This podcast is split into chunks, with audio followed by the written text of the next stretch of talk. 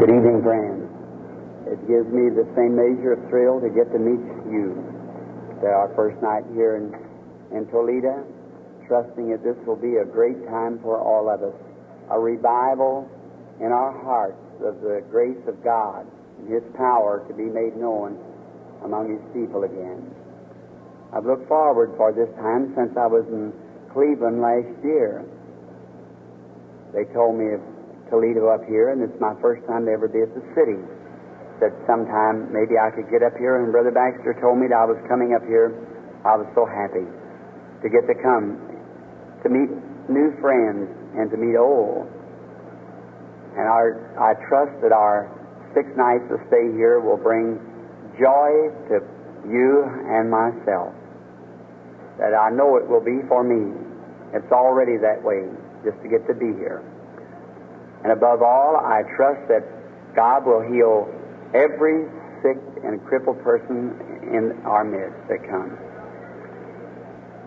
I believe He will. If we can just only have faith in Him, the work is complete.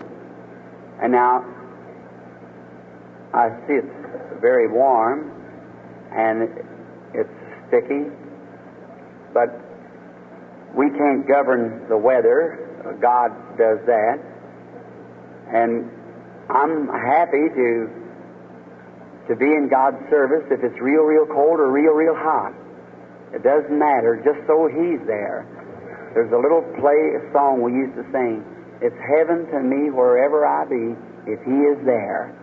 And I imagine it was one of the greatest meetings that the Hebrew children ever had when the Son of God came to them in the fiery furnace and all that heat.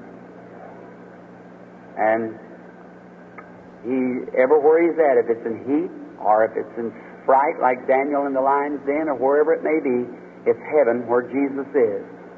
And He's promised to us that no matter how small our church was, even until two or three gathered in my name, I'll be in their midst. So in this audience tonight of maybe two thousand people, I'm sure that He's fulfilling His word to be with us. Now, if we can find favor with Him, I believe that He will manifest Himself to us and let us know that He's here by His supernatural presence, maybe in the realms that may be a little strange to some of us. But Jesus Christ is the same yesterday, today, and forever. And His power is unlimited, and His presence is always. Now, just for an opening night, can you hear all right? Is the acoustics carrying to the, I mean, the voice in the back of the building all right? Can you hear back there? If you can, raise your hand. That's, that's fine. All right. Now, I'm not a very good, I have a very good voice. If uh, maybe they fix this, step it up just a little bit. Brother Baxter has practically enough voice for both of us, so he, they have to lower it for him and raise it up for me. And, but these, some difference in our size. And now, the meeting will be what you determined it in your own heart. Of these six nights, it can be a great blessing to you, or it can be a great hindrance to you. It can be a time that all these people sitting here in these chairs can be at liberty walking around out here on the street. It can be to those that's on the cots delivered, to those suffering with cancer and heart troubles and all back in here. It can be to every one of you a deliverance. Now, if God will help me to let it be known to you just how simple it is, then you receive it. Now, I wish to read this scripture, which is familiar to many of us. It's concerning the Old Testament and of the prophet Moses, and God sending him forth to lead the children of Israel. It's found in the twenty-third chapter, and it's beginning with the twentieth verse of Exodus, Exodus twenty-three twenty. And I'll read to the first phase of the twenty-third verse. "Behold, I send an angel before thee to keep thee in the way and to bring thee into the place which I have prepared. Beware of him, obey his voice, provoke him not, for he will not pardon your transgressions, for my name is in him.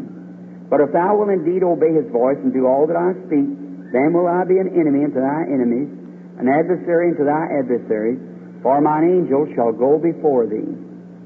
Now we just bow our heads for a moment. Our Heavenly Father, it thrills our hearts tonight to know that you're still Jehovah, the same Heavenly Father that was in the beginning. You're here at the end, and you will always be the same Christ. And we thank Thee for Thy divine love to mankind.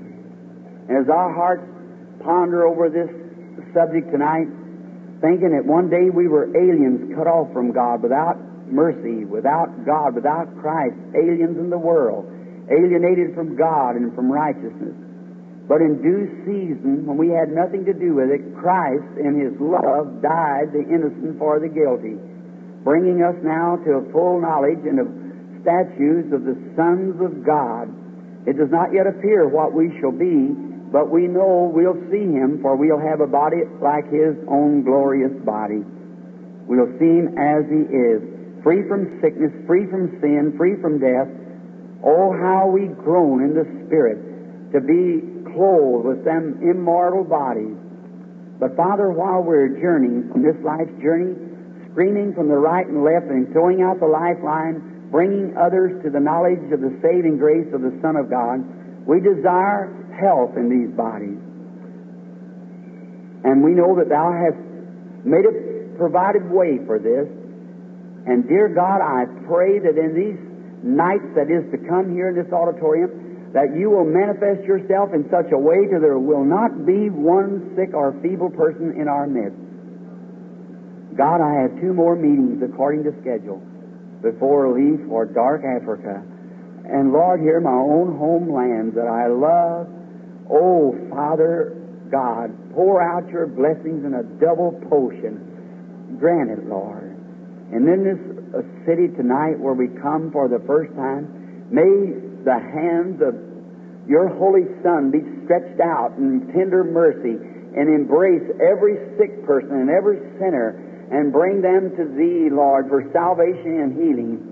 And may the angel of God, who has fed me since the day I came on earth and is here tonight, may he manifest Christ to the audience in such a way that there won't be a lack of anything in the meeting. May faith be so high till it be predominant over every sickness and disease in the building. And may the Lord Jesus' name be magnified here in this city until there will be an old-fashioned revival breakout that'll go from citywide even nationwide. Grant it, Lord, just before the coming of the Just One, who we all look forward for His coming. Now help me, dear God, in these next few moments, speaking to the audience, give words that'll encourage faith, for we ask it in the name of Thy Son, Jesus, our Savior. Amen.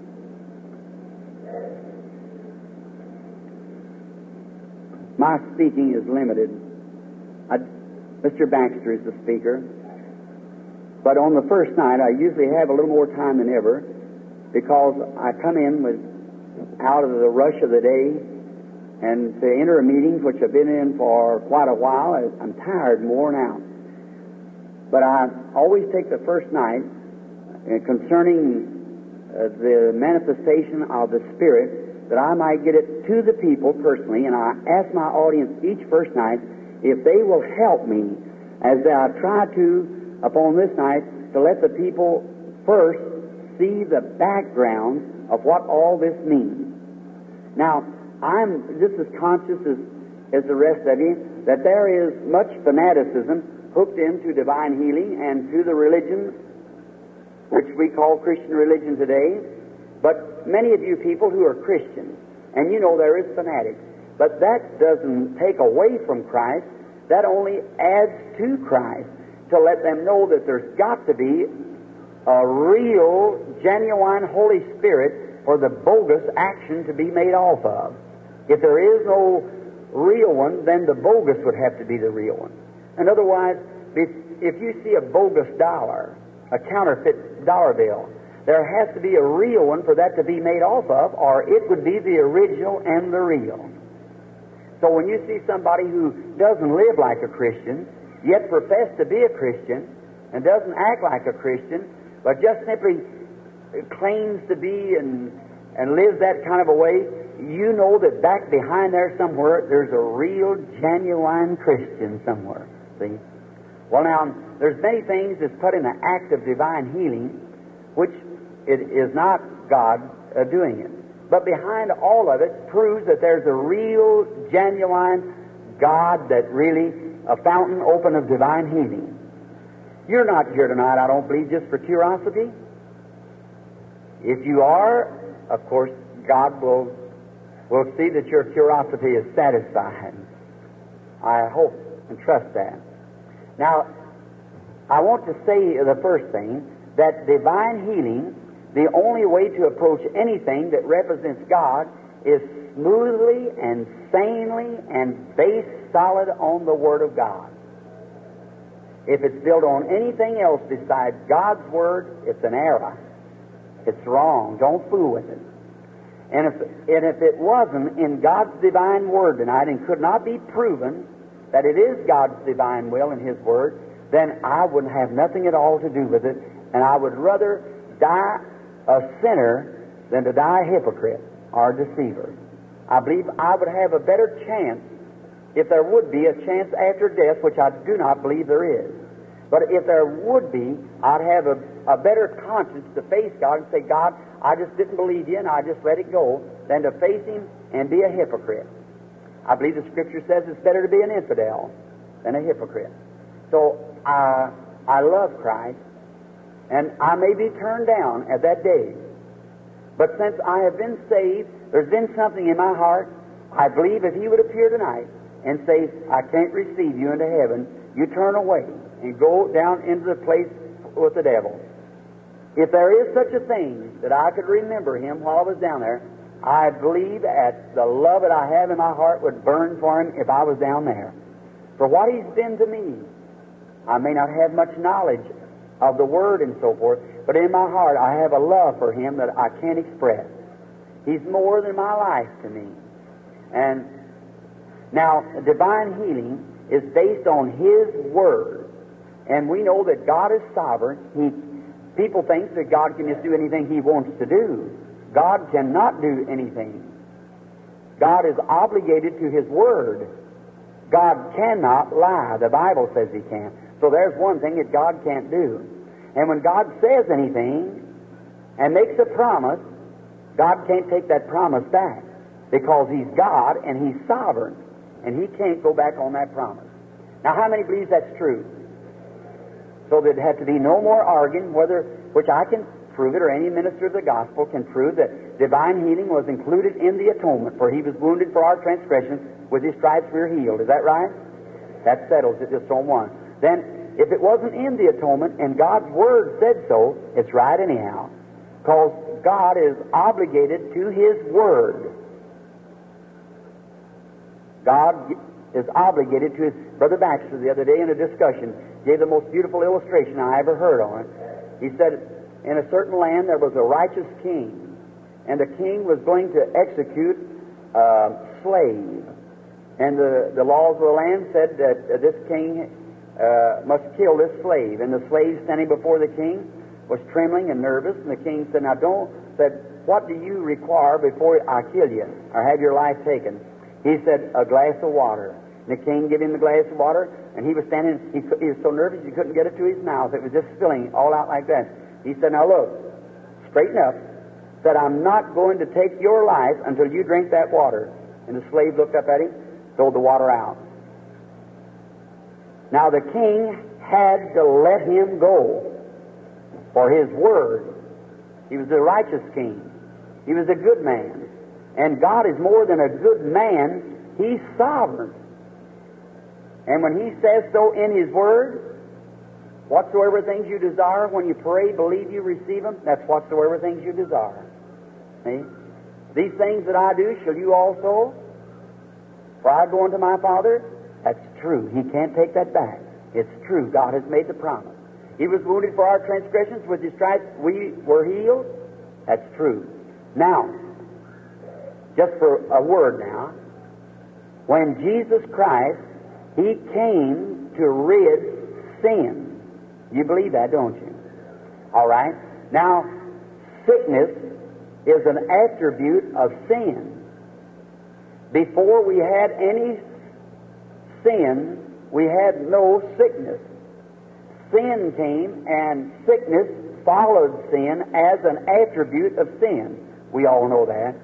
Any sickness is may not your sin. It's either a direct or indirect. It may you inherited it somewhere, the weakness of your people through sin. And it's dropped down, as you said, each generation getting weaker and wiser. But it's either direct or indirect cause from sin. Now, when Jesus, for instance, like this, if a big serpent was here, or a great big uh, uh, something that had me by the side with his paw and was hurting me with his paw. Now, it's not necessary for me to have to cut the animal's paw off, but if something hits him in the head and kills his head, that kills him all over. And when Jesus atoned for sin, he killed sin and every one of its attributes. He killed the serpent from its head. You believe that? Now that's true. Then, if he atoned for sin, he atoned for sickness, because sickness is secondarily an attribute of sin. Our weary, our troubles, our fears, and all of those things are attributes from sin. Now, when Jesus died at Calvary, he settled a sin question forever before the Father, because he was a perfect sacrifice for our sin. He was our kinsman redeemer. You Bible scholars know what I'm speaking of, like uh, Boaz, when he was uh, had to be a kinsman redeemer to redeem the lost estate of Ruth. And he had to make a public testimony. And then everything that Ruth had fell to him as he redeemed all of her possessions. And he, of course, he got, uh, when he redeemed Naomi, why, he got Ruth in, which is a type of the Gentile bride and so forth. But he was a kinsman redeemer. Now, God, who is in spirit, unveiled himself in a body of flesh, which was his Son, Christ Jesus. And God was in Christ, reconciling the world to himself, and become kinfolks to human beings to suffer the penalty that he had put on the human himself. And he became kinfolks and a redeemer. In other words, like this, we was put in the devil's pawn shop, and Jesus paid the price and brought us out. See? The price was already paid. Now, when Jesus died at Calvary, he saved every sinner in the world, as or ever would be in the world, as far as God was concerned. Now, you wasn't saved ten years ago, or two years ago, or three years ago. I wasn't saved seventeen years ago. I was saved two thousand years ago. But I accepted it seventeen years ago. Now, Jesus didn't come down and die just for me, or die just for you. He settled a sin question. But it'll never do us any good until we accept it. It's your accepting as Him as your personal Savior, and it's by faith that you receive it and believe it. Now, in Hebrews three one, the Bible said that He's the high priest of our confession. Now, He's sitting at the right hand of the Father to make intercessions for us upon our confession. Now, remember, it isn't how much you cry. It isn't how much you repent. It isn't how loud you can cry to God. It isn't how sincere you can be. It's how much faith that you have when you come to Him. He doesn't save you on the merits of your prayer. He doesn't save you upon the merits of your righteousness. He saves you upon the merits of your faith. It's by faith are you saved, and that through grace. Now, you come to the altar realizing that you're a sinner, and you are sorry for your sins. You repent of what you've done, and you could stay there and cry for week in and out, and it would never save you until you believe in your heart that you are saved. Is that right? Then you confess it. Now, He can't do nothing for you until you confess it. Is that right? For He is the high priest of, conjunction, of your confession. He can do nothing. You confess me before man, I'll confess you before the Father. Is that right? What you say I've done down here for you, that's what I say the Father that you that I've done for you. He's the high priest. You get that, young man? The high priest of your confession. Now, here He is sitting here to make intercession on my confession, and I have a right to confess that He's done anything for me that's in the redemptive blessings. There you are. What was the redemptive blessings? He was wounded for our transgressions, bruised for our iniquity. The chastisement of our peace upon Him, with His stripes were healed. Is that right? That's every believer's possession. That's mine. You know what I find in traveling? I say this with humbleness. I find two classes of people. One, the fundamental, the other, the full gospel. They're both fine classes of people. But here's the trouble. The fundamental know what they are positionally in Christ, but don't have much faith to exercise it. The full gospel's got plenty of faith, but don't know what they are. That's right. Just like a man's got a lot of money in the bank, but he don't know how to write a check. The other man's got no money in the bank, and he knows how to write a check. If I could ever get them together, if you realize that you're a son and daughter of God and the deposit's made in Calvary and you've got a checkbook in your hand, write anything you want to on there. God's promised to take care of it. It's in the bank. It was deposited at Calvary. Your salvation, the baptism of the Holy Spirit, your uh, wearies and things gone, and every one of you to be perfectly made well, because your redemption is already redeemed before God, and He's sitting at the right hand of God to make intercessions upon your confession. I'm a Baptist, but that not. I'm a Pentecostal Baptist. I got the Holy Ghost, so that changed my things a little bit. But look, brother, that would almost make me shout to think that I have a right to anything that He died for. He put it in the deposit box at Calvary and give me a checkbook, said, write whatever you want to. I'll take care of it. Just send it up to me. Oh, my. That's wonderful. There He is. To make, now, how do you get saved? Let's take it in a childlike form, wherever believer. No matter if you're what church you belong to, and your pastor, if he's the right man, he'll tell you that, that you can only be saved through faith. Not through works, through faith. Now, you believe that He saves you. Now, first thing that comes from the heart, you believe it. Then you walk up and confess it. Say, I accept Jesus as my personal Savior. I believe He saves me. There's not a physical thing in the world that you could prove that you're saved. Your eyes are the same color. Got the same shirt on you had on. Go outside and the old gang says, ain't nothing to that. But you believe there's something good, don't you? Now, how? What if you say, well, I'm going to see how it works out. It'll never work out until you keep your testimony going. You believe you're saved. You act like you're saved. You say you're saved. And you associate with those that are saved, and it works salvation. Is that right? And the same thing will take place by divine healing. You believe you're healed. You act like you're healed. You say you're healed. And He's the high priest of your confession to make good anything that you confess that He's done before, before the Father. There it is. I've seen sarcomas, cancer, and brother, the kings and rulers of the nations and earth won't call for fanaticism. You know that. But it's the truth as I'm standing here. It's God's eternal truth. When you believe it and act upon your faith, God will bring it to pass. Now, there's no one, people have been said, well, I can lay my hands upon you and I have powers in my hands to heal you. Now, when anyone says that, you remember that person is telling us something that's untrue. There's no one in the world can heal anybody. Healing comes only from God Almighty. Not even Jesus Christ claimed to be a healer. He said, it's not me that doeth the works, it's my Father that dwelleth in me. He doeth the works. Now, if the Son of God didn't claim to be a divine healer, how much more a man? No man can do what Christ has already done. No man could save you. No matter how much you pray for you, you are only saved by faith. And no man can heal you. You're only healed by faith. Now, you ought to read the Word, not even have to have a preacher. You just stand there and read the Word and believe it. But God is love. And He sends preachers around, anoints preachers, and they preach the Word, see it on the Word, and preach the baptism of the Spirit, being born again, and you believe it, accept it, and get born again. Is that right? Now, now you are to believe divine healing. But if you don't believe divine healing, then God sends ministers around preaching divine healing. You accept it, believe it, and get healed.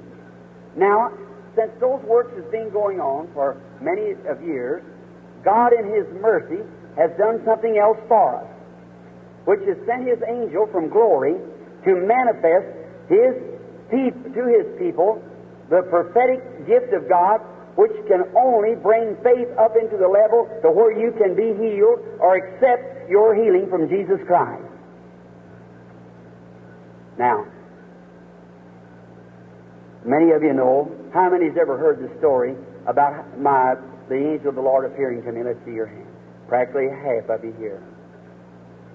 Now, dear Christian friends, everyone understands now clearly before going to this year and start the line that I do not claim to be a divine healer. If there's nothing at all that I could do for you, my dear brother, sister, only pray for you. And that no other man could heal you, only healing lays in God. How many know that? Only healing lays in God.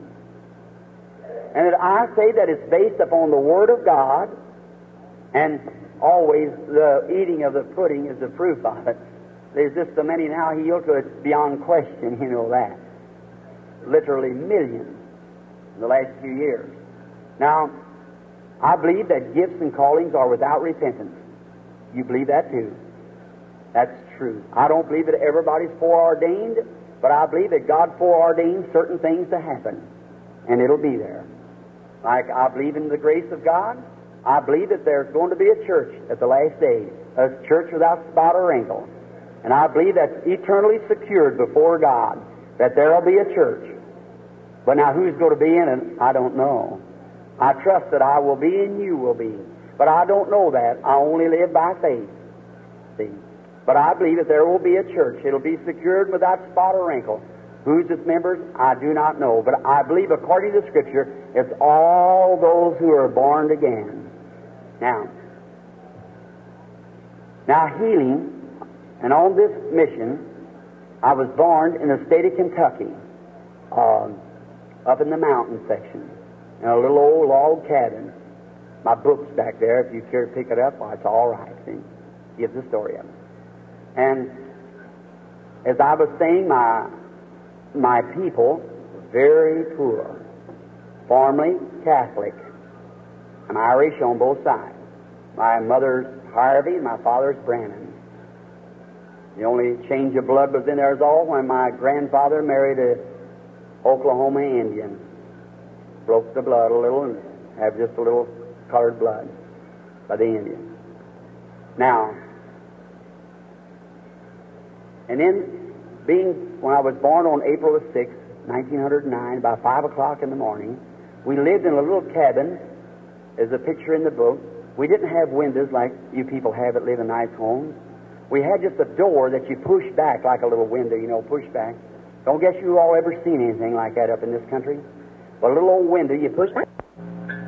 One, he was the voice of one crying in the wilderness. Do you believe that? God told Jeremiah, said, before you was even formed in your mother's womb, I knew you, sanctified you, and ordained you a prophet over the nation before you ever come from his mother's womb. Do you believe that? Then you have to believe in foreordination. See, that's grace, not by choice. It's by the grace of God. Now, the only way I could teach this and know it's true, which it is, by the Scripture. What? I do not know. Later, it just began to come, and it would just tell things. There's people probably sitting here from Jeffersonville right now. It's so close to the little city. Months before things happen. My manager at this platform, weeks before things take place. I see it. It's just as natural as you're sitting there. And being a Baptist minister, I'd talk that to my clergymen and my elders and so forth. Well, they'd say, keep away from it, Billy. Don't have nothing to do with that. That's back hundreds of years ago. We're living in another age, so forth. It kept on that. Got greater. I have a little church at Jeffersonville. I I wasn't supported by the church. I worked as a game warden in Indiana, as patrolman on high lines. Worked all my life. I never took an offering in my life. And I worked, pastored the church, not because they wasn't willing to take care of me, but I was able to work. Why not work? And then when years passed on by, maybe in a few days I'll try to get the story to you, maybe on Sunday afternoon or something when I can. Don't want to take too much of your time keeping this hot building. But I must give you a background so you'll sanely know what, you're, what, it's, what it's all about. And I want you to tell others, if you hear criticism, I want you to tell others so, you'll know, so they'll know. And now, After a bit, it, when I got converted, it kept more than ever. It predicted the nineteen thirty-seven flood when hundreds of men stood there and laughed and turned their heads, and it predicted twenty-two feet of water over the street. For I stood there and seen it in the vision. They said the boy's gone crazy. And just a few weeks after that, twenty-two feet of water went over the Spring Street in Jeffersonville, Indiana. See? And just it would just show things all along. Then, when I received the baptism of the Holy Ghost, it got greater than ever. Well, I never noticed too much of it. Till one day, it been at me so much, and people tell me, forget about it. And I was trying to shun it. And I went to a little cabin.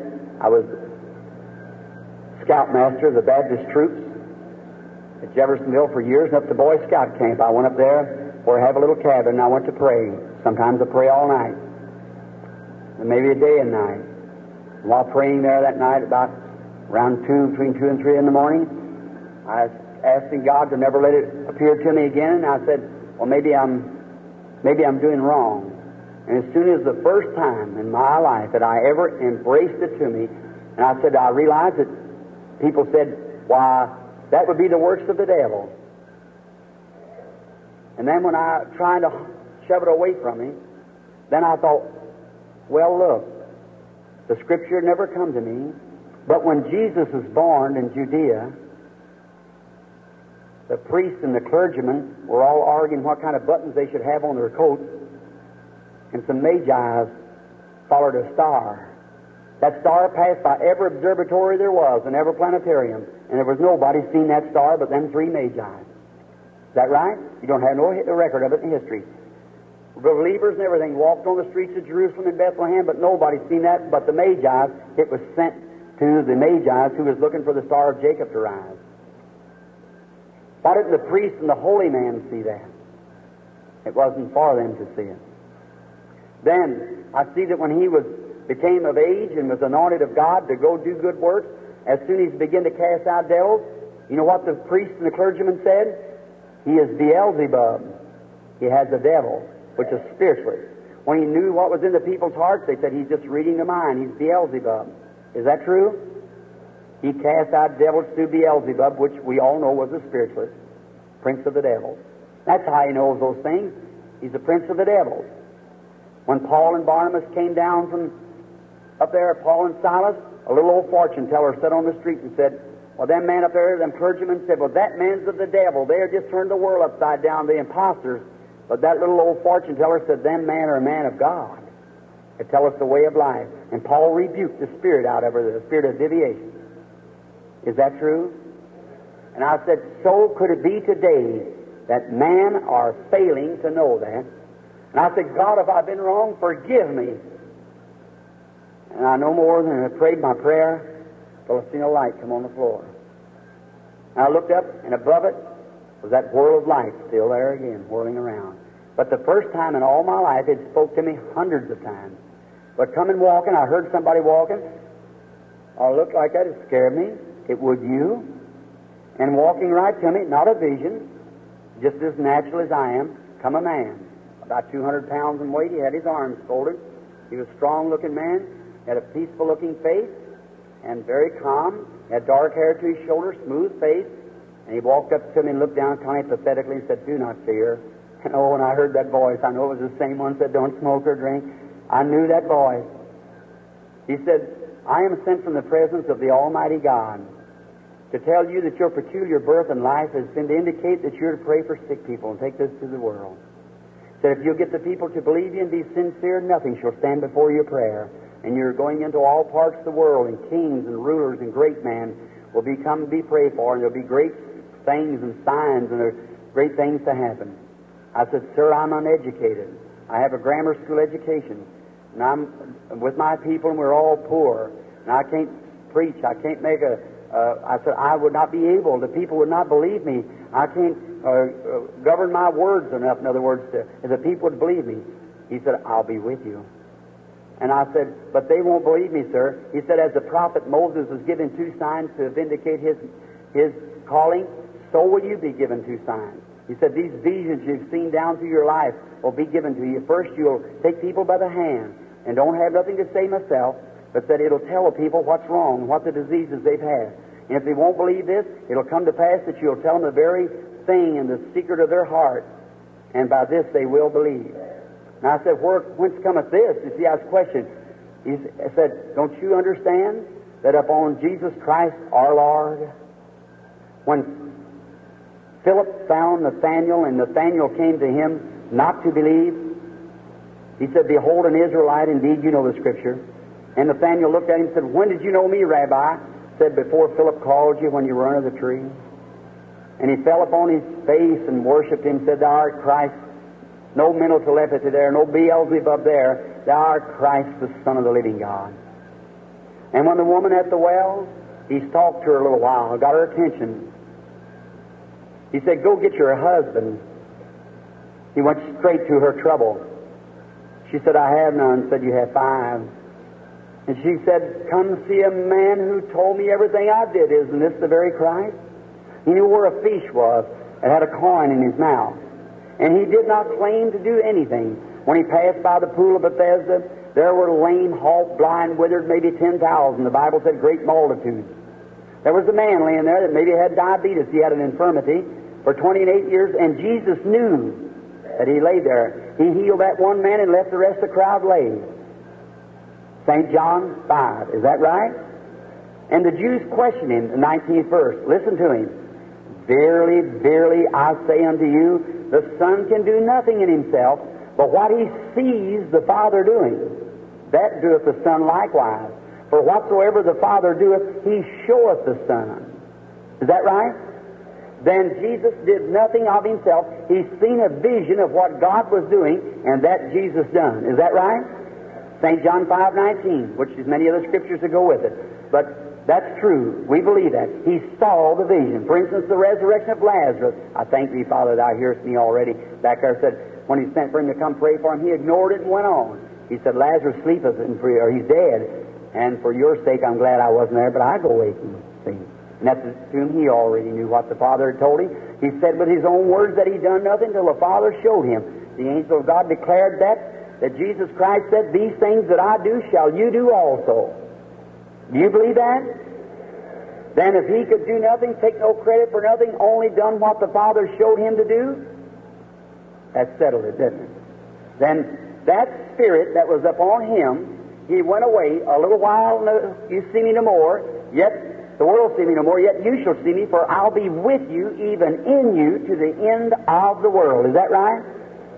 Jesus Christ, the same yesterday, today, and forever. If I said I've done these things, I'd be a liar. I say I do them not. I say Jesus Christ shows them to me through His sovereign grace and mercy, not for my sake, for it's not my healing, it's your healing. And after He sent His Word, sent His ministers. Now He sent His prophetic gift to increase the faith of the people to get them to believe on Him. If that isn't mercy, if that isn't grace, I don't know what is. Now, if I come to you tonight, listen closely. If I come to you tonight and said that I had the spirit of, of a criminal, John Dillinger, the John Dillinger spirit was up on me, you'd expect me to have big guns and be an outlaw like he was. If I had His Spirit, that's what I would do. You know, God never takes His Spirit from the earth. God takes His man, but never His Spirit. Do you know that? Say, for He took Elijah, a double portion of Elijah's Spirit come upon Elisha. Is that right? And several hundred years later, it come out in John the Baptist. Is that right? And it's predicted to come out again in the last day. Is that right? God takes His man, but not His Spirit. His Spirit remains here. When the Spirit's gone, the church is gone then. There'll be no more salvation, no more here. Mercy's over then. The Spirit's gone. The Holy Spirit was up on the apostles is here tonight. The same Holy Spirit. God takes His man, but never His Spirit. Now, if I told you I had the Spirit of, of this famous outlaw, you'd expect me to act like him, to be anointed like him. If I told you I had the Spirit of some famous artist, you expect me to stretch the canvas across here and catch those waves of that ocean out there, of that lake, and paint them with the foam on them like some famous artist, if I had His Spirit. And if I confess to have the Spirit of Jesus Christ on us, we should do the things that Jesus did. Jesus said He could do nothing but what the Father showed Him. Now, When the angel of the Lord appeared to Moses, it wasn't Moses, it was the angel of God. What was he when he appeared? A pillar of fire, is that right? And he led the children of Israel, and any scholar knows that that was the angel of the covenant, which was Christ. Is that right? And he's the same yesterday, today, and forever. And as he read the, led the church back there in the natural body, he's leading us today in the spiritual body. And this supernatural being, which has been vindicated by pictures and through the American Photographer Association, through the examinators and everything, and hangs tonight, and as the only time the supernatural being was ever taken, we'll introduce that later, is here with us tonight.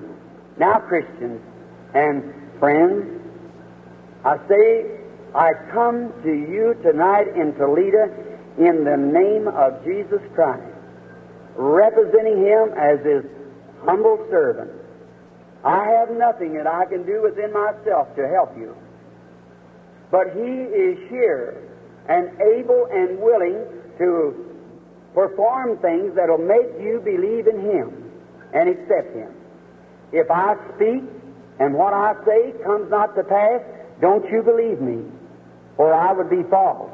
But if I testify of something, and our Heavenly Father witnesses and vindicates that to be the truth, then you believe Him. Is that fair enough? Any man can come here and say this or that. Well, you can say anything you wish to if you wish to be a false witness. But you saying it doesn't make it so. But when God speaks it, that vindicates it to be so. Now, it's written that the mouth of two or more witnesses, let every word be established. Is that right?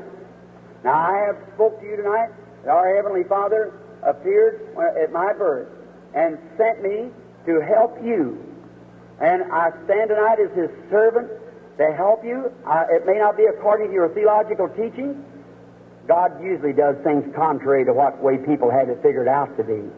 Look at those priests. They couldn't believe Jesus come like that, born in a manger. That was altogether. He's always done that.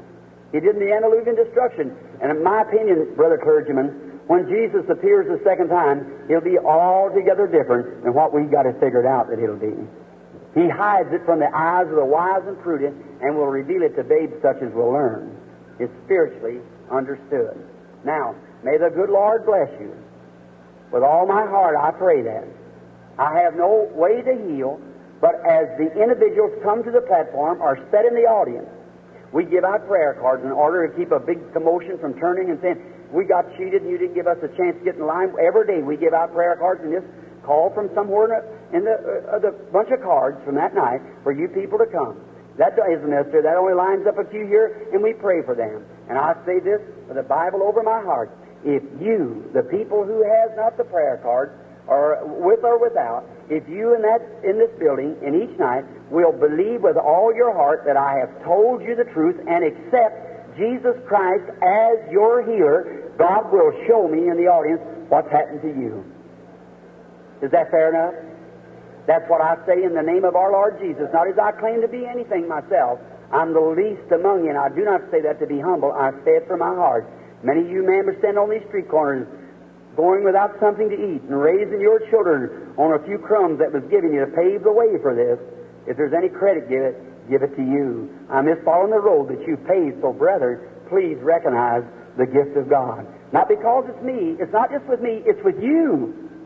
You're the one. That you're. The, I might be able to see, I might have been born for that purpose, which I was, but the blessing is for you, the individual. So believe it. Don't let it pass by. The hour is coming near. Now, you tonight, we got just a short time. Now, I want you to believe this of me. Believe that I told you the truth. Do you believe God the Father? You believe in the Son, Jesus Christ? You believe in the Holy Spirit? Wonderful. That makes you a Christian. But in order to get the benefits of this divine gift, this angel, maybe the same one is on the water or the pool, I don't know. Maybe it's the same one as with Paul. Somebody said angels wasn't in the New Testament. The Holy Ghost led the church. That's true. But, brother, angels are always ministering spirits in every age. You believe there's angels in the New Testament? How about Philip? What was it appeared to him, the Holy Ghost or the angel of the Lord, and told him to go to the desert Gaza? The angel of the Lord. Is that right? How many believe Peter had the Holy Ghost? Was it the Holy Ghost or the angel of the Lord when he was having a prayer meeting at John Mark's house that shined in like a light and went over him like that and touched him and broke the shackles loose and taken him out? It was the angel of the Lord. Is that right? How many believe Saint Paul had the Holy Ghost? After fourteen days and nights on the ocean, not stars, moon, or nothing, he was down in the gallery and came back out. All hopes as God that ever be saved. He said, "Man and brethren, be of a good courage, for the angel of God, whose servant I am, stood by me last night and told me there be no loss of life. Wherefore I believe, God, that it shall be just that it was shown to me." Who did he say did it? "I myself have wisdom." He said, "The angel of God, whose servant I am." How many believe John the Revelator had the Holy Ghost? "I, Jesus, have sent my angel to testify these things." Is that right? And the whole book of Revelations was showed John by the angel of the Lord. Is that right? And John fell down to worship the angel. The angel said, "See that you do it not." Is that right? "For I am of thy fellow servants, the prophets." Is that true? The prophetic spirit that had been on the prophets down through the age was sure prophesying through John, showing him by an angel. That same spirit is in the building tonight. Now, if your eyes are veiled like Balaam of old, even to the dumb mule saw the angel standing in the way. May God move back the veil tonight and open all of our eyes, as He did uh, Gehazi's eyes down at Dothan when Elijah said, "There's more with us than there is with them." He said, "Well, there's just only two of us and otherwise. And look at the Philistines." He said, God opened that boy's eyes, and around that prophet stood chariots of fire, and the hills was on fire, and angels of fire. Is that right? He's the same yesterday, today, and forever. Don't try to figure it out. Just accept it. I want you to believe God. I want you to believe Christ. I want you to believe the Holy Ghost. And I want you to believe me. Now, you can believe in them and not believe that I've told you the truth. You'll never benefit by it. Do you know that? The same people that believed in God and were zealous of God killed Jesus. But Jesus said, "As you have believed in God, believe also in me." Was that right? They were God believers, believed in His Father, but they must believe that He was the Son sent from the Father. Is that right? Not the Father, but He was the Son sent from the Father. I'm, I am neither the Father, Son, nor Holy Ghost.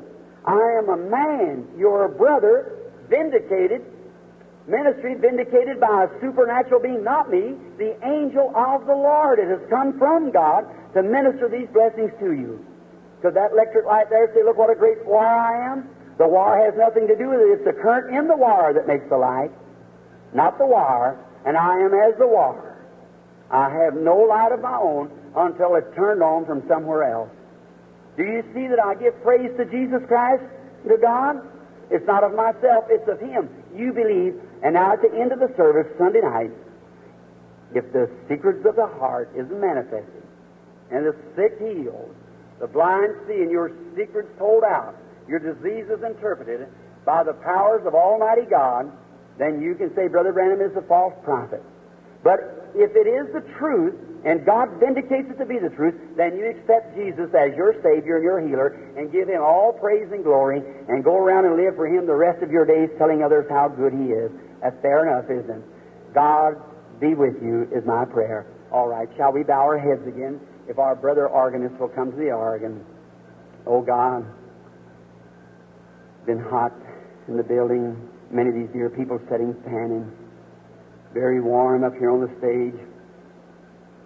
Now, dear God, we are not here to be seen. Thou knowest that thy, thy service is not a show card, by no means, Lord. Neither is it any vaudeville act. It's the power of God unto salvation. I'm trying to represent you tonight, Lord, but the angel has been sent and carried me through the days by saying to these people that you're the same yesterday, today, and forever, and I have nothing to do within myself of these things. It is you and your divine mercy sent to them. I've done all that I know how to do, Father.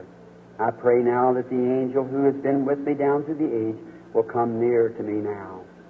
There's many sick people sitting out here, Father. There's many sitting out there that's in need. I pray that you'll be with me, and will help me and reveal to me the things that I might know that would help your children a little closer. And God grant that it'll be a great meeting these nights. And may the streets packed with people and thousands come to your Son, Jesus. And may every wheelchair be empty. May every heart trouble be cured, every cancer. May there be great glory in the people, and may every, every church receive a great revival. For we ask it in the name of thy beloved child, Jesus Christ. Amen.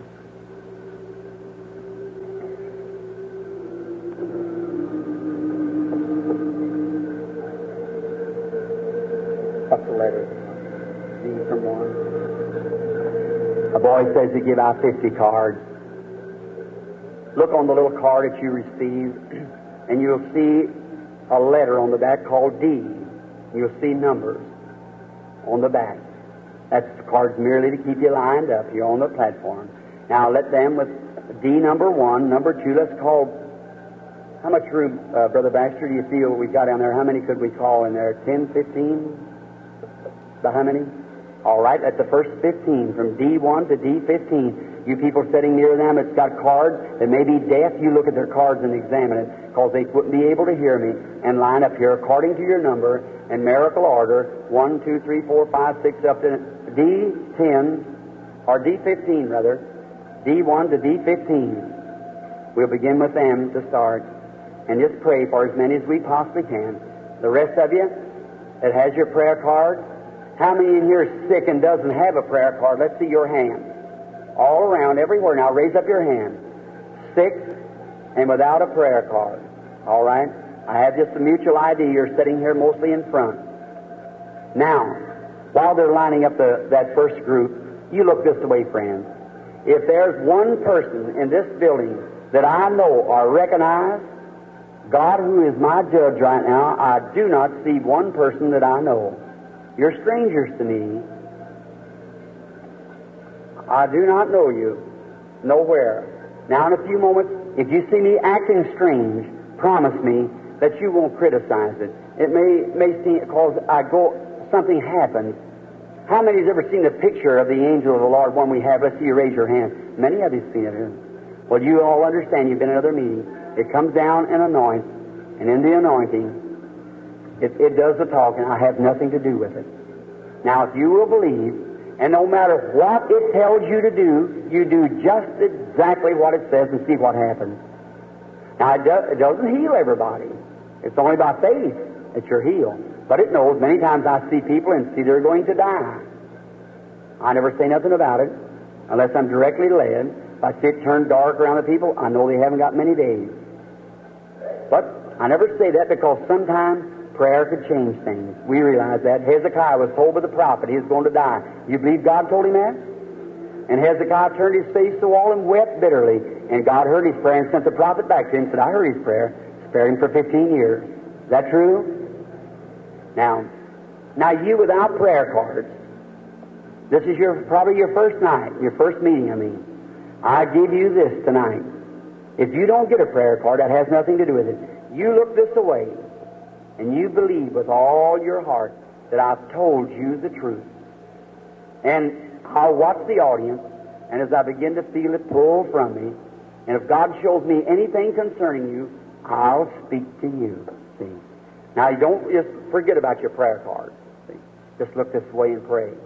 And God is able at this time to reveal it. May God grant it. Now, I want everybody to be just as reverent as they can be. And now, mothers with your children, sometimes, especially in epilepsy, it causes lots of trouble. And you keep your children near you. And when I tell you to bow your head, you do it. And remember this, as I started at the beginning of the meeting, so you'll know, I am not responsible. Let me say that again, because according to law, I am not responsible for anything that happens to critics during the time of the service. For be it assured to you that these powers, which will be explained later in another service, they are absolutely demons that come from one and go to another. How many knows that's true? Well, that's fine. I thought I had a solid audience there. Remember in the Bible time, they wanted to come out. They're helpless without they're embodied. And when they get embodied, that's when they're in trouble. Now, come, lady. And now, everybody's just as reverent as you can be. Now, I want the audience to watch this, so I'm trying to talk as much as I can before this, the anointing comes on deeply. I want you to watch the, patient, the face of the patient when they come. When the anointing comes down, watch the expression change. They realize they're in the presence of a supernatural one. And now the people are strange. And at first night it'll be a little bit strange, but I want you all to be with me in prayer and be praying out there now. And just believing in your faith will pull to me. And as it does, I see the vision. Then when I see the vision, I speak of what I see, and you know who it is then. Everyone reverent. Now, you up here with the wheelchairs and things, don't think your case is helpless. It's not. Believe. How do you do, sister? Now, you're the, you're the patient, aren't you, sister?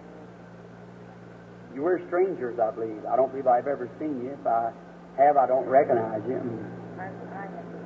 You've seen me before. In Flint, Michigan. Was you at the meeting? Just didn't get in, I suppose. Best I remember the Flint meeting, it was quite a meeting. And Mister Baxter, just the anointing comes down, and it's um, and when it does, why sometimes my voice is, you know, they want it so the audience will hear it. See? And now, um, let's see if they can hear it all right. Can you hear me back there? All right. Can you hear it all right? All right then. Now, um, all right, you. Now, I never talked to you or anything. I don't know nothing about you in that manner. You see, it just used this at the meeting, a Flint meeting, and I believe the first night there, I think we had about eight thousand or something like eighty-five hundred or something. Well, there's a fast prayer line that you passed through. Well, probably I I stopped that a long time. No, ma'am. Now, what I'm trying to get at that you and I, as far as as knowing each other, are strangers. And with my hand before God, I don't, I never remember of ever seeing you, and I have no way, standing with my head bowed, and the people just passing by me just as hard as they could.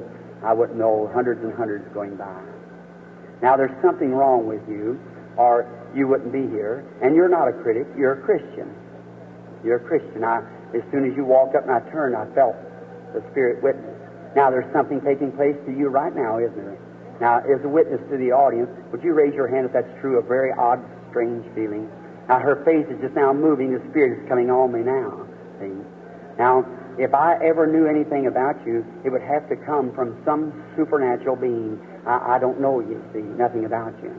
It would have to be known. Now, you are, fa- uh, are aware of this, that you come here and I don't know you, and now you have a witness there that there's something supernatural a moving. Uh, and the feeling is kind of a, a warm welcome. Isn't that right? That's, see, in preaching you get uh, anointed and a bit happy, but this is more of a settled feeling. It's just moving back and forth between us now. And now, if I could be able to know anything of you, it would have to come through the supernatural realm. And you believe that it's what I say it is, the, the Spirit of the Lord Jesus Christ.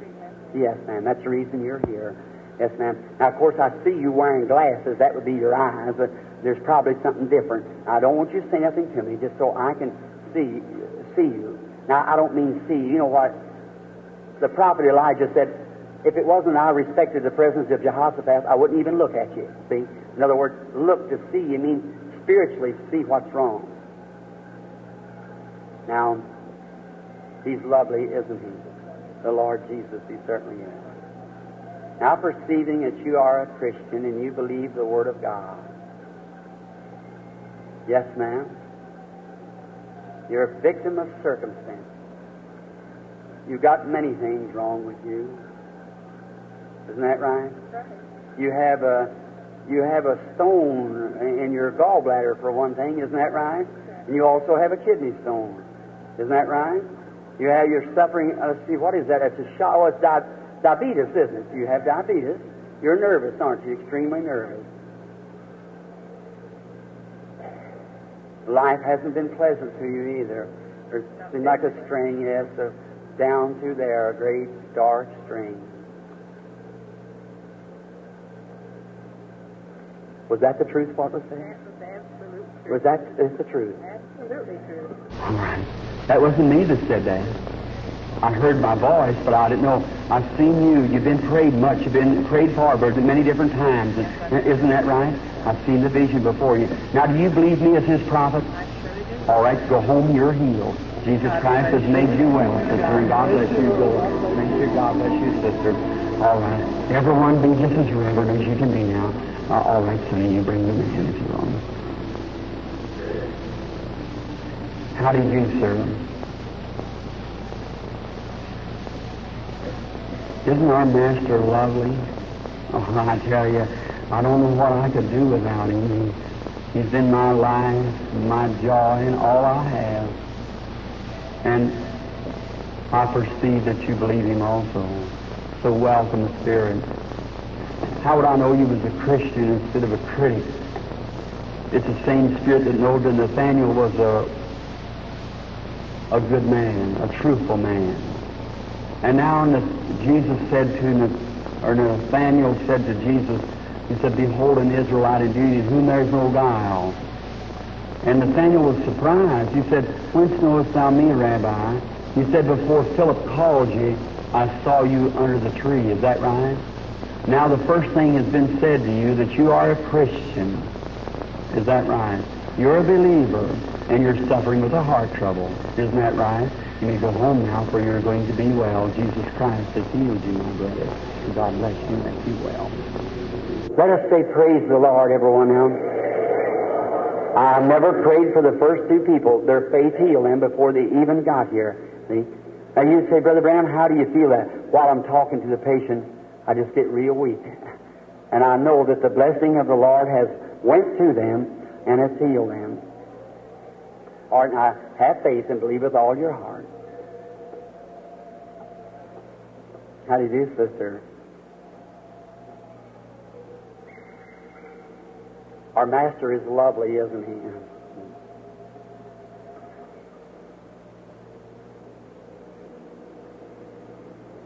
I, I do not know at this time what's wrong with you, but you are a believer. And there's something out in the audience pulling the same way. That's a kindred spirit. It's something moving the same thing that you have.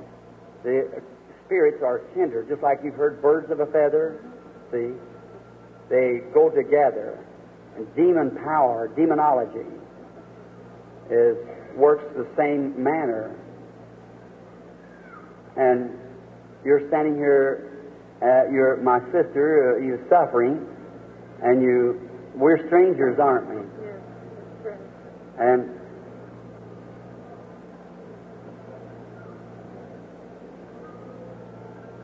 uh, just a moment. I, it's someone sitting right in there with the same thing you have, and it's bothering me quite. Would you turn this way just a moment? This, no, this way. You look to me. Just turn this way. I want to talk to you just a moment. Kind of get my back to the case, you see, because it, it, it bothers me. I can't see what it is. They're pulling. It's a kindred, just like. Here's what it is. You are human, and I am human. And each one of us are possessed with the Spirit. And now, this in here, come to me for faith, and you are suffering. And, the, and in you is a spirit of sickness or something, and whatever it is, it knows if, it, if I can get you to believe, it's got to leave you, you see. And that's the reason it fights, so that's what makes it such a pull. And it's got a kindred spirit out there pulling the same way for help, you see. For he knows that he's troubled. For you're already healed. You had a female trouble, didn't you? You're healed. That's right. I just. I knew I was going to be. Yes. Your faith has saved you, sister. You... I knew I was. And lady, you sitting on the end there. Didn't you have a female trouble sitting out there? Stand up on your feet just a minute. You're healed too, sister. God bless you. You can go. All right. God bless you. Now you may go. You... God bless you, sister. You're going to be well. The woman had abscess on the ovary. Now everyone be real reverent. Believe with all your heart, God will bring it to pass. While I was talking to that woman, a strange feeling was taking place in you, wasn't it, lady? See, that's what it was. It was coming. I couldn't see just where it was, and I seen the light, the angel of God, go hang over that woman. And when I spoke to her, it come down over her like that right then. And just as soon as I spoke to you, a warm, welcome feeling struck you. Is that right? If it is, stand up so the people know I'm telling you the truth. Is that right? Went over. That's when the angel of God blessed you, and you're you're healed now. You can you can be well. All right, if you'll bring the lady. All right. Now, everyone, be a reverent, bleeding with all your heart. God shall bring it to pass. How do you do, lady? Now, uh, I beg your pardon. You're the lady that Brother Bosworth wrote and told me that you were coming to be prayed for. Mm-hmm. Uh-huh. And uh, when did he write that? Or is that the letter that you said it, Brother Bosworth is sending a patient? Or are you, um, where are you from, Florida? Joliet, Illinois. Uh-huh. Mm-hmm. Mm-hmm.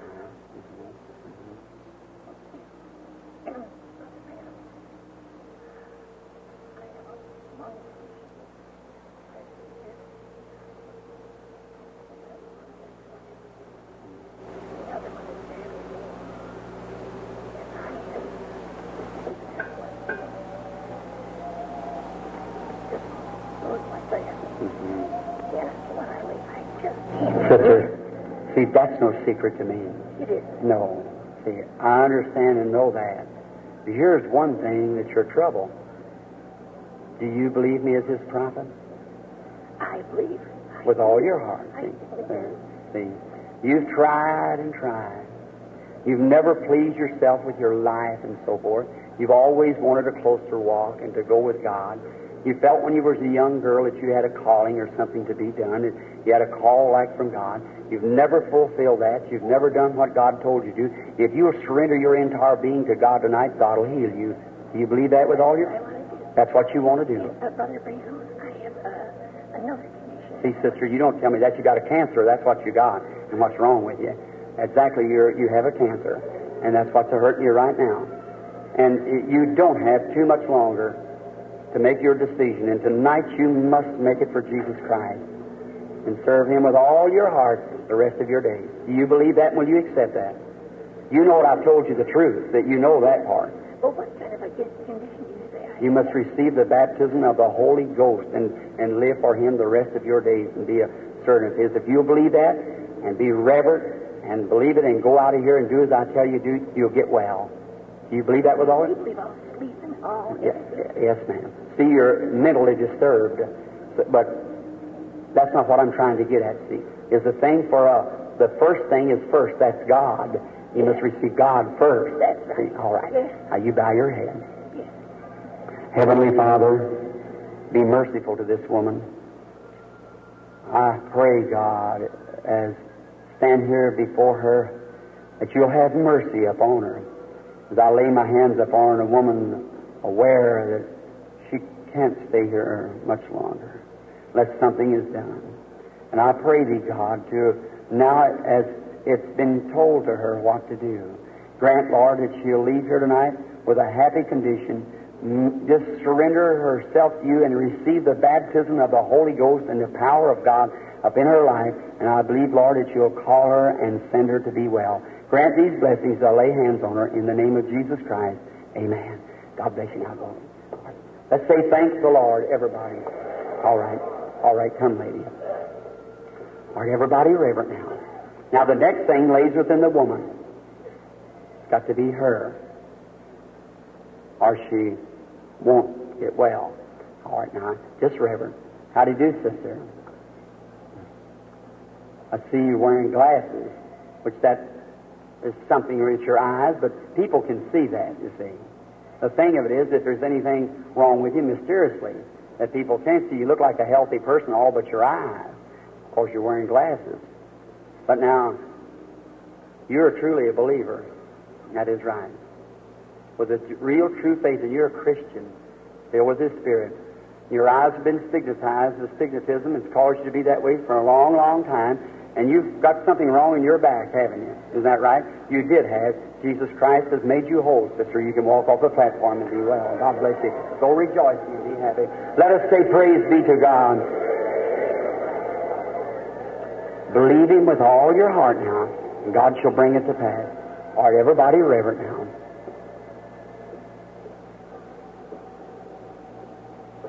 Good evening, sister.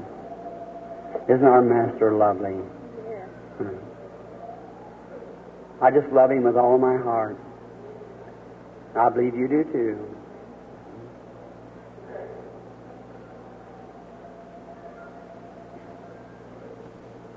Um, you believe that that's His Spirit that you feel now? You believe that that's Him? You do. You and I are strangers, aren't we, sister? We don't know each other at all. And if I will know anything of you, it would have to be like Jesus. The reason I talk to you is merely to contact your spirit. You understand that? This microphone's alive, you see. I've got to contact your spirit first before I can see what's happened in your life. See, that's none of the audience's business. I'm just talking to you, you see. And merely, this is just to contact you. Yes, ma'am. You believe that I have told the truth. Yes, sir. The confession that I've made, you believe it to be the truth, don't yes, you, sister? You've been a victim for quite a while, haven't you, sister? Yes, sir. You suffer with a female trouble, which has caused you for quite a while, and you got a heart trouble. Isn't that right? Smothering around the heart. Is that true? And you believed, if, and when you prayed, you was praying recently, said, if, and thought if I, you could ever get to where I was, and you heard that you you'd be healed. Is that right? Right? That's the prayer that you said. How would I know your prayer when you was kneeling there by the side of that chair that day? Come here. Almighty God, author of life and giver of every gift, as I lay my hands upon this little woman, and thou hast said in thy words, these signs shall follow them that believe. If they lay their hands on the sick, they shall recover. God grant her healing in the name of Jesus Christ. Amen. God bless you, sister. Go rejoicing and happy and be well. Let's say praise the Lord, everybody. All right, bring the lady if you want. Come, sister.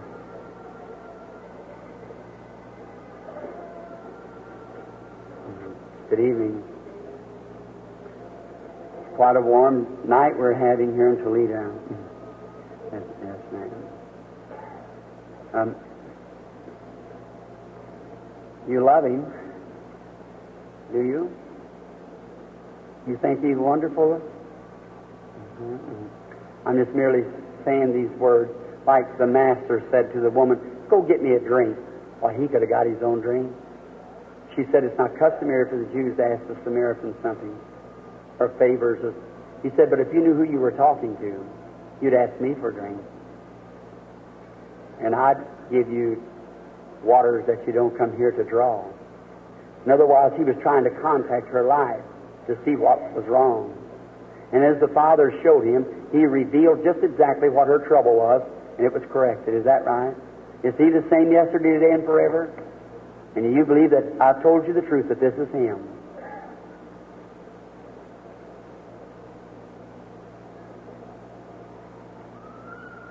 Yes, ma'am?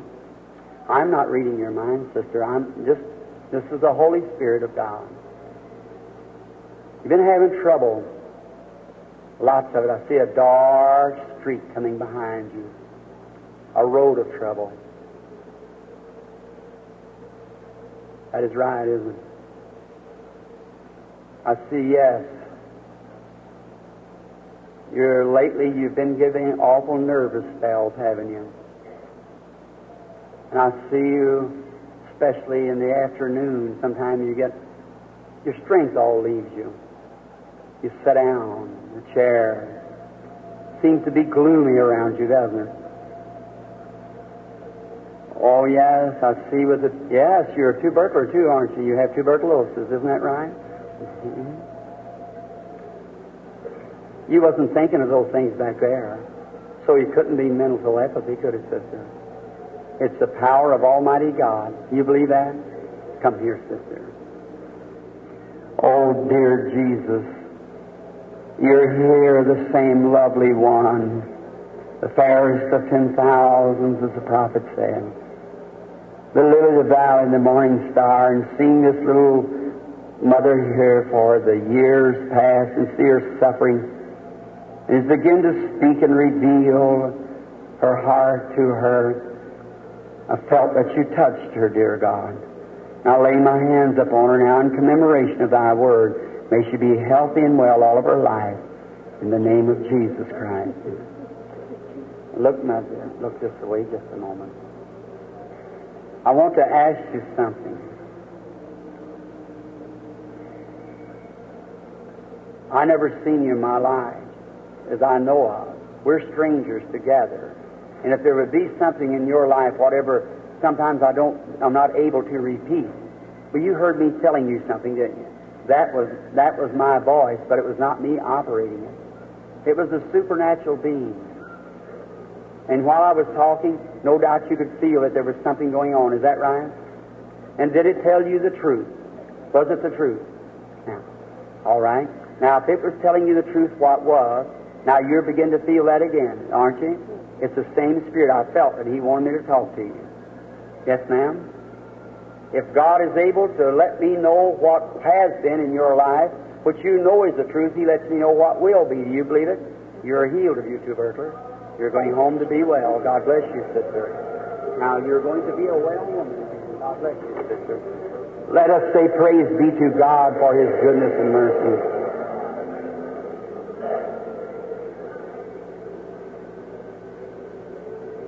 You feel better about it, sister, sitting there? You do? Wonderful. I kept feeling it moving that way, and I kept looking. The blessing's upon the both of you. That's right. It's, it's moving wonderfully. I don't remember what it was you were prayed for, but I, I know that you're healed, whatever it was. Amen. God be with you and help you.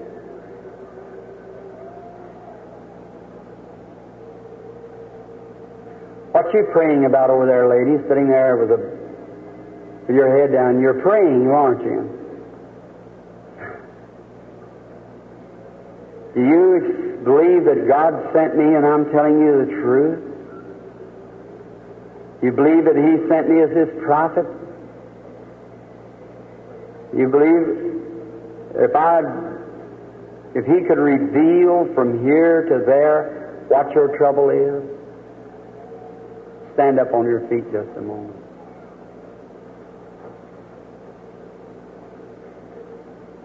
I want you to look this away.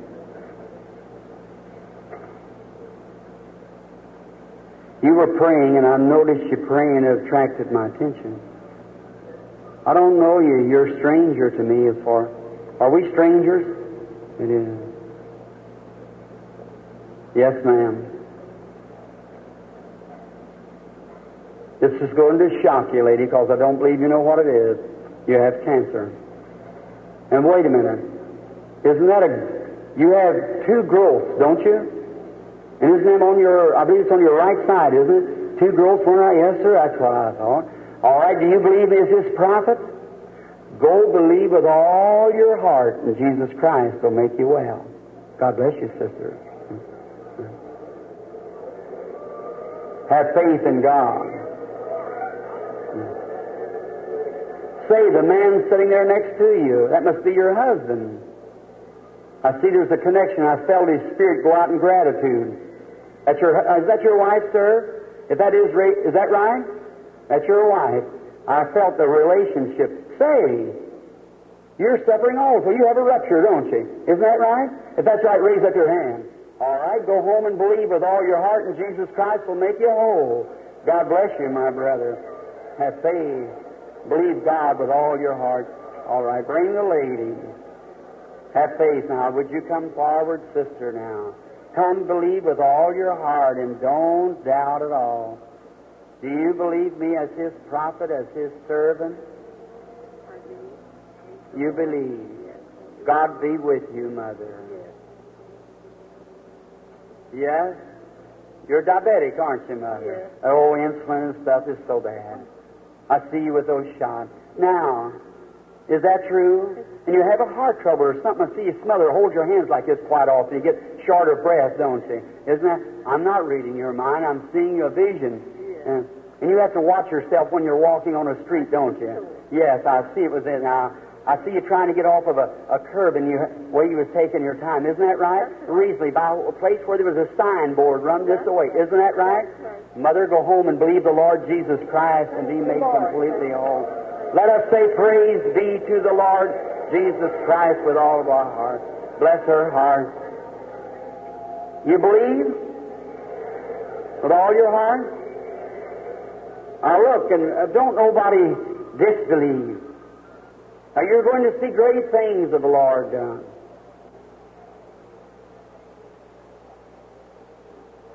Poor soul. Now, Mother, you that was up here a few minutes ago, you feel better now, don't you? Yes, amen. What was told you was the truth, wasn't it? And you didn't think of nothing about that. It's gone. Was that right? Um, then you know it has to come from God, doesn't it, Mother? God bless you. That's fine.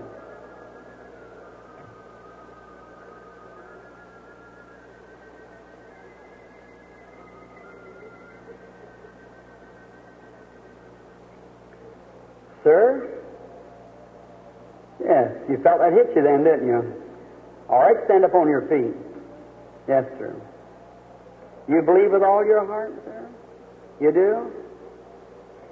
You were wanting me to contact you in some way, wasn't you? Sitting there wondering about that. You have something wrong with your breaking out over your body or something. Is it in your hand? Isn't that true? You want to be healed of that, don't you? Do you believe that I'm God's prophet, His servant? You believe that what I tell you to be the truth? Say, I see something standing in your way. Don't you have a habit, don't you? Don't you have a habit of smoking or something like that? You smoke cigars, don't you? I see you stand on the corner with one in your hand. Forsake them cigars and go home and be well, my brother, and make it right with God, and you shall be healed in the name of the Lord Jesus Christ. Amen. God bless you. Do you believe Him with all your heart? You want to accept Him now as your healer and share? Stand to your feet, you that believe Him as your healer at this time. Raise your hands and say, Lord Jesus, I accept you. Oh, God, in the name of the Lord Jesus Christ, I pray Thee heal every person here.